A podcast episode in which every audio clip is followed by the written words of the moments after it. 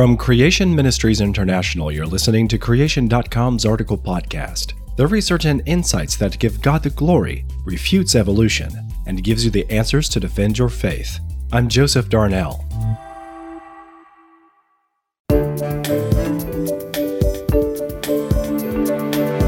Even many of those who believe that the earth is young think it looks old. But does it? The young man, a carpenter in his early 20s who had recently taken up downstairs lodging in my home, looked at me warily. All right then, he said. How old do you guys think that the Earth is? I knew he had no Christian upbringing, knew nothing of the Bible, and would have been thoroughly evolutionized at school.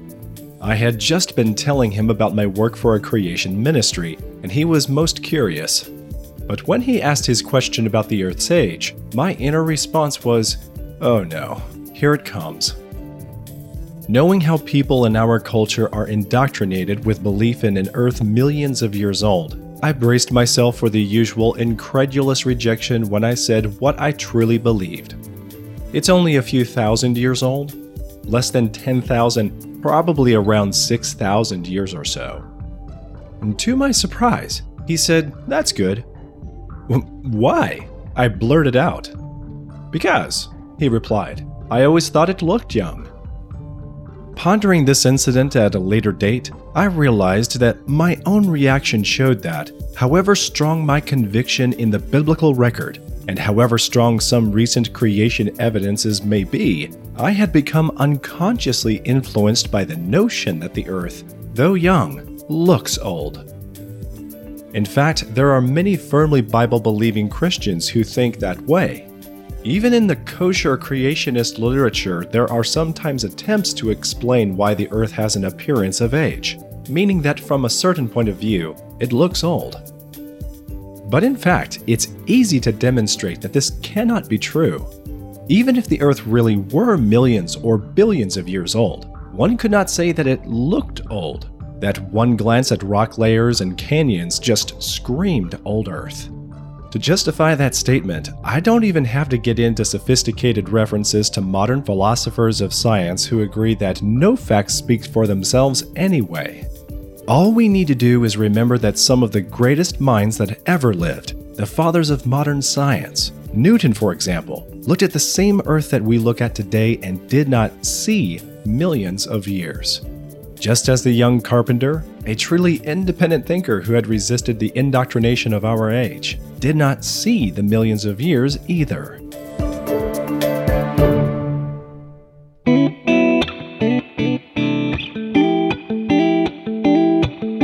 The Earth is only seen as looking old because we all take unconscious belief systems to the evidence. In other words, it could be said that the Earth looks neither old nor young, it all depends on the belief glasses through which one is interpreting the evidence. Or to put it another way, it is just as valid for me to say, looking at the world through the lens of the Bible, rather than the humanistic evolutionized lens of our culture, that it looks young. That is, thousands, not billions of years old. Let's summarize some of the evidence that is consistent with a young age of the world. First, the continents are eroding too quickly. If the continents were billions of years old, they would have eroded by wind and water many times over. Mountain uplift and other recycling processes are nowhere near capable of compensating for this. Second, there's not enough helium in the atmosphere. Helium is a light gas, and it's formed during radioactive alpha decay in rock minerals. It rapidly escapes and enters the atmosphere much faster than it can escape from Earth's gravity, even if God had created the world with no helium to begin with, the small amount in the atmosphere would have taken at most around 2 million years to accumulate. This is far less than the assumed 3,000 to million year age of the atmosphere. Thirdly, many fossils indicate that they must have been formed quickly, not taking long time spans. There are billions of fossil fish in rock layers around the world which are incredibly well preserved. They frequently show intact fins and often scales, indicating they were buried rapidly and the rock hardened quickly. In the real world, dead fish are scavenged within 24 hours. Even in some idealized cold, sterile, predator free, and oxygen free water, they will become soggy and fall apart within weeks. A fish buried quickly in sediment that does not harden within a few weeks at the most will still be subject to decay by oxygen and bacteria, such that the delicate features like fins and scales would not preserve their form. Rapid burial in the many underwater landslides and other sedimentary processes accompanying Noah's flood would explain not only their excellent preservation, but also their existence in huge deposits, often covering thousands of square kilometers. Also, we've often featured in our magazine instances which are particularly spectacular, like the pregnant ichthyosaur apparently freeze framed in a fossil in the process of giving birth. Then there are the fossil fish which are found either in the process of swallowing other fish or with undigested fish intact in their stomachs. Fourthly, many processes which we have been told take millions of years do not need such time spans at all. First, there's coal formation. Argonne National Laboratories have shown that heated wood and clay at 150 degrees Celsius for 4 to 36 weeks in a sealed quartz tube with no added pressure forms high grade black coal. Secondly, there's stalactites and stalagmites. Many examples in Creation magazine have shown that cave decorations form quickly given the right conditions. A mining tunnel in Mount Isa, Queensland, Australia was only 50 years old, but covered in floor to ceiling stalactites and stalagmites. Thirdly, opals. Despite the common teaching that it takes millions of years to form opal, Australian researcher Len Cram has been long growing opal in his backyard laboratory. His opal is indistinguishable under the electron microscope from that mined in the field. He was awarded an honorary doctorate by a secular university for this research. All he does is mix together the right common chemicals. No heat, no pressure, and definitely no millions of years. Fourthly, there's rock and fossil formation. Scientists have long known that petrification can happen quickly. A petrified bowler hat is on display in the Buried Village, an open air museum dedicated to the Mount Tarawera eruption in New Zealand. Another such example is of number 8 fencing wire, which in only 20 years became encased in solid sandstone containing hundreds of fossil shells. Petrified wood can also form quickly under the right conditions. One petrification process has been patented. The famous multiple levels of fossil forests in America's Yellowstone National Park have now been shown to have formed in one volcanic event. Successive mudflows transported upright trees whose tree ring signatures confirmed that they grew at the one time. Now, moving on, while we're looking for signs of old age, consider that the oceans are nowhere near salty enough.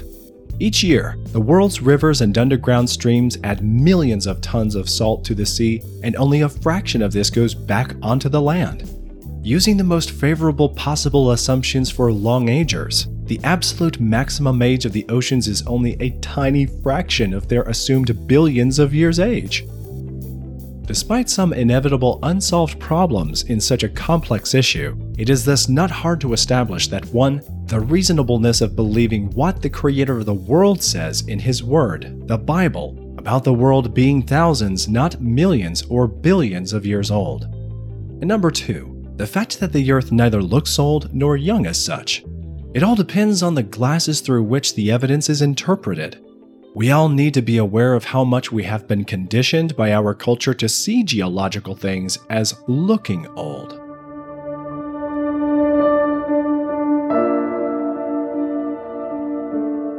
But let us stretch our minds still further. It concerns the way we use the words such as old or young for the Earth's age.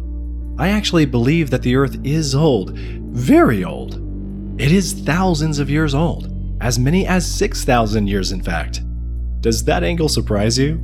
My point is to make us aware of how we have allowed our culture to condition us to thinking that a thousand years is a very short time, and that old always means millions or billions of years. That is why tourists coming across the petrified water wheel in Western Australia gawk in amazement. It only took 60 years to cover this thing in solid rock? They ask. 60 years with water carrying dissolved limestone dripping night and day onto an object is actually an incredibly long time. It is our culture soaked in the myth of deep time that has indoctrinated us into the belief that a million years is only like yesterday. We need to recapture our thoughts from this enslavement to secular philosophy. The Bible concurs with this way of looking at things.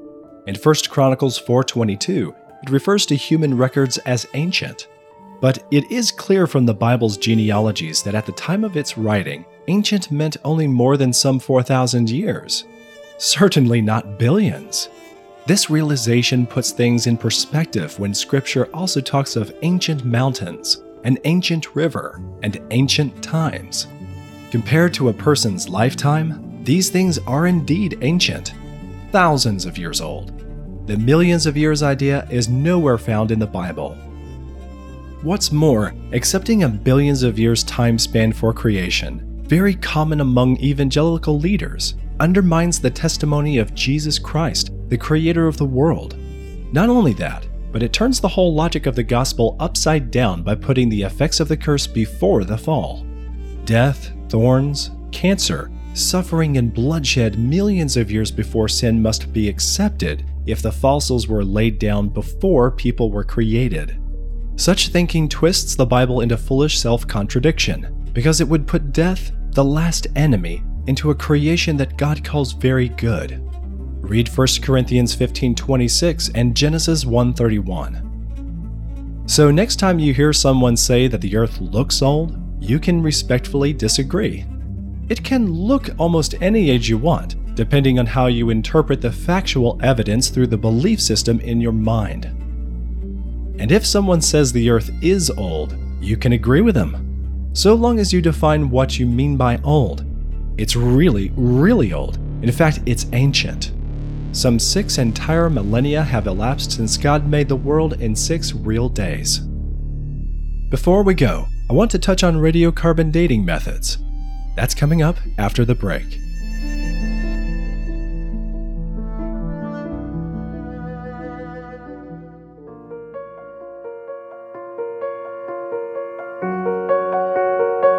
How old is the Earth? Aren't mutations evidence animals evolved? What was Charles Darwin right about? These are the types of questions that Christians, scientists, and professional researchers have answers for over at creation.com. Do you want to know how the Bible explains the young age of the universe? Or how about why did the Son of God have to die? Head on over to creation.com and search about any creation, Bible, or origin topic that comes to mind and I'm positive you'll find the answers. And when you want to take your personal study a little deeper, visit the web store and see what's new. You can deeply explore any creation subject you like. And we have books and videos for audiences of all ages and education levels. If you want to know where I'd recommend you start, look up the Patterns of Evidence documentary series. You won't be disappointed. Head over to creation.com/store.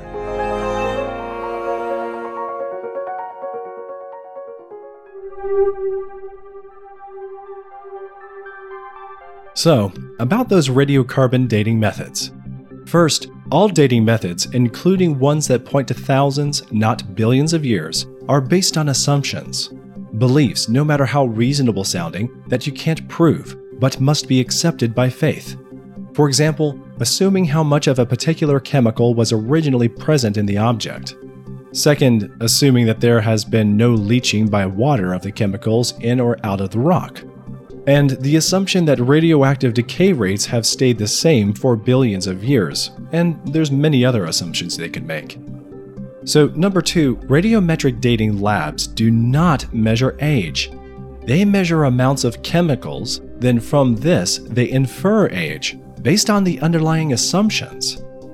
Third, when the assumptions are tested by measuring rocks of known age, for example, recent lava flows, they often fail miserably Fourth, objects of the same age, tested by different methods, have been shown to give dates varying by a factor of a thousand. Fifth, the fact that there is some consistency to radiometric dates is explained in part by the tendency to publish only data consistent with the evolutionary age already established by fossils. Most radioactive dating laboratories prefer for you to tell them what age you expect, it is really hard to see why this would be necessary if these were absolute methods. the entire geological millions of year system was largely in place, based on the philosophical assumptions of men like Charles Lyell and James Hutton before radioactivity was even discovered. Where a radioactive date contradicts the system, it is invariably discarded. And sixth, if a radiometric date and a fossil evolutionary date conflict, the radiometric date is always discarded. There are many other solid reasons for not accepting fallible man made methods, such as radioactive dating, as an authority in opposition to the clear testimony of God's infallible word. To continue this study, see creation.com's Q&A section for radiometric dating.